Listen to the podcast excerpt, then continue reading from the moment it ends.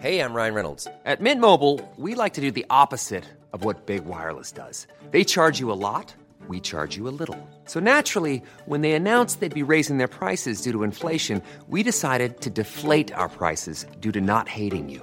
That's right. We're cutting the price of Mint Unlimited from $30 a month to just $15 a month. Give it a try at mintmobile.com slash switch. $45 upfront for three months plus taxes and fees. Promo rate for new customers for limited time. Unlimited more than 40 gigabytes per month. Slows. Full terms at mintmobile.com. I'm Sandra, and I'm just the professional your small business was looking for. But you didn't hire me because you didn't use LinkedIn jobs. LinkedIn has professionals you can't find anywhere else, including those who aren't actively looking for a new job but might be open to the perfect role, like me. In a given month, over 70% of LinkedIn users don't visit other leading job sites. So if you're not looking on LinkedIn, you'll miss out on great candidates like Sandra. Start hiring professionals like a professional. Post your free job on linkedin.com/people today.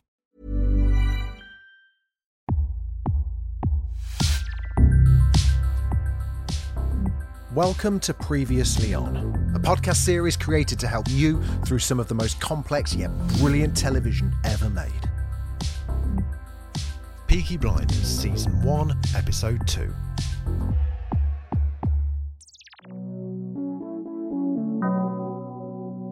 We begin on the road with the Shelby brothers, Thomas, Arthur, and John. They're en route to the fair, but make a quick pit stop for some business with the Lees, a gypsy family. Thomas is looking to cut a deal.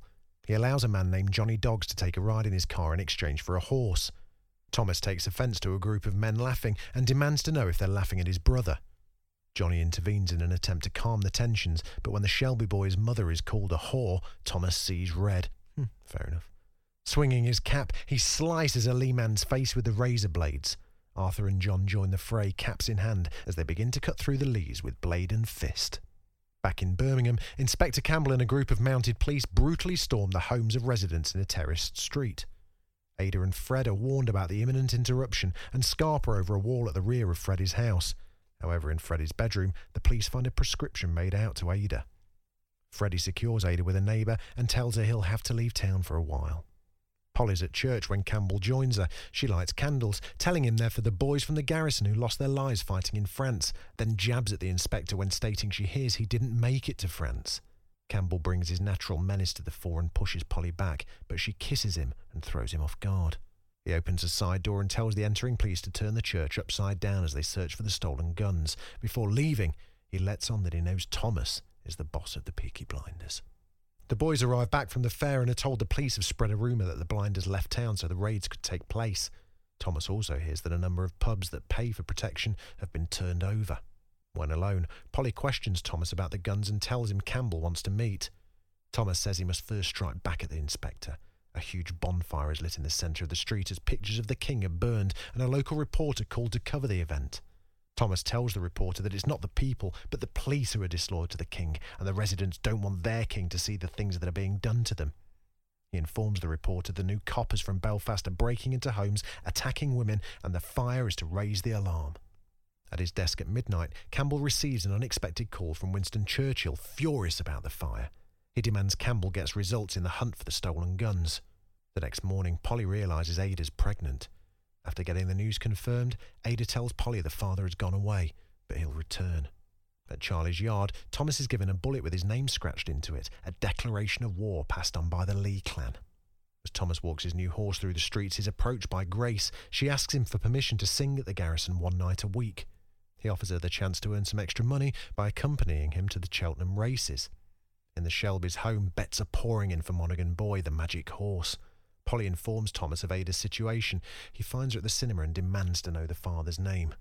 She refuses, so he cuts the film short and kicks everyone out.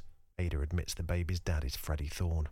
Back at the Shelbys, Polly is fuming that Thomas fixed a horse race without the go ahead from notorious gangster Billy Kimber.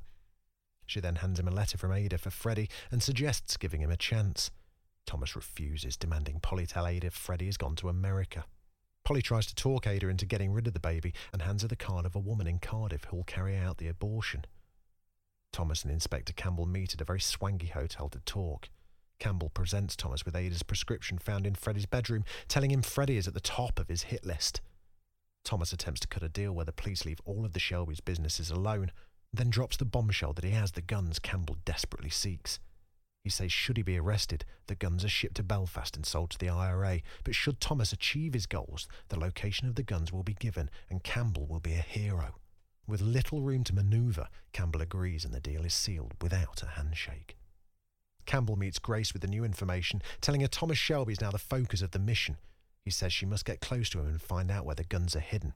He then presents her with a gun of her own and declares her active on behalf of the Crown.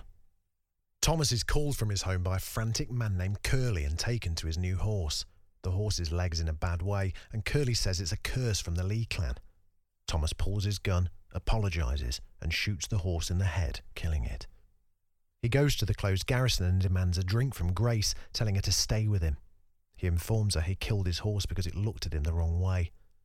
Pair share a cigarette and discuss the upcoming race trip. Thomas tells her he knows she never worked in Dublin and guesses she probably got pregnant and left her hometown. Grace is more than happy to play along. She sings for him as the two begin to bond. The following day, Ada is about to board a train when Freddie catches her at the station. He says Thomas got a message to him to get out of town and take Ada with him. Then he drops to one knee and proposes. Ada joyfully accepts. However, Freddie then declares they're not leaving, but will instead stay and marry in Birmingham because he's not afraid of Tommy Shelby. Hmm. At the garrison, a sing-along is rudely interrupted when Billy Kimber and his machine-gun armed gang members stroll in and demand to know of a man in there named Shelby. He fires a pistol in the air, repeating the demand as Thomas walks from a back room and sends everyone else home. The Shelby boys sit across from Kimber and his men. He's furious that Thomas fixed the horse race and is keen for blood. But Thomas puts an offer on the table where the Shelbys help him bring down the Lee clan, declaring it would be an honour to work with him. Kimber asserts his power by having Thomas pick up a tossed coin for him, then leaves with the deal in place and an arrangement to meet at Cheltenham races.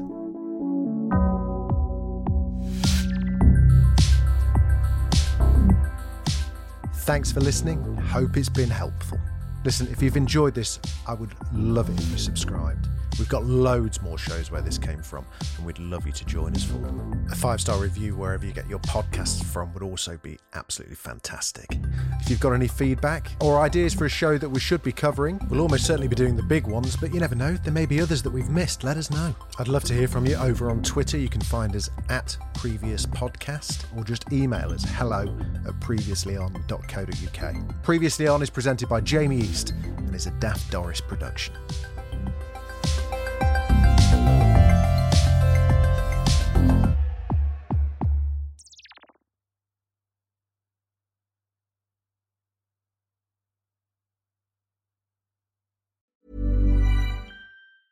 Mom deserves the best, and there's no better place to shop for Mother's Day than Whole Foods Market. They're your destination for unbeatable savings, from premium gifts to show-stopping flowers and irresistible desserts. Start by saving 33% with Prime on all body care and candles. Then get a 15-stem bunch of tulips for just $9.99 each with Prime. Round out Mom's menu with festive rosé, irresistible berry chantilly cake, and more special treats. Come celebrate Mother's Day at Whole Foods Market. Want flexibility? Take yoga. Want flexibility with your health insurance? Check out United Healthcare Insurance Plans. Underwritten by Golden Rule Insurance Company, they offer flexible, budget friendly medical, dental, and vision coverage that may be right for you. More at uh1.com. Even on a budget, quality is non negotiable. That's why Quince is the place to score high end essentials at 50 to 80% less than similar brands. Get your hands on buttery soft cashmere sweaters from just 60 bucks, Italian leather jackets, and so much more.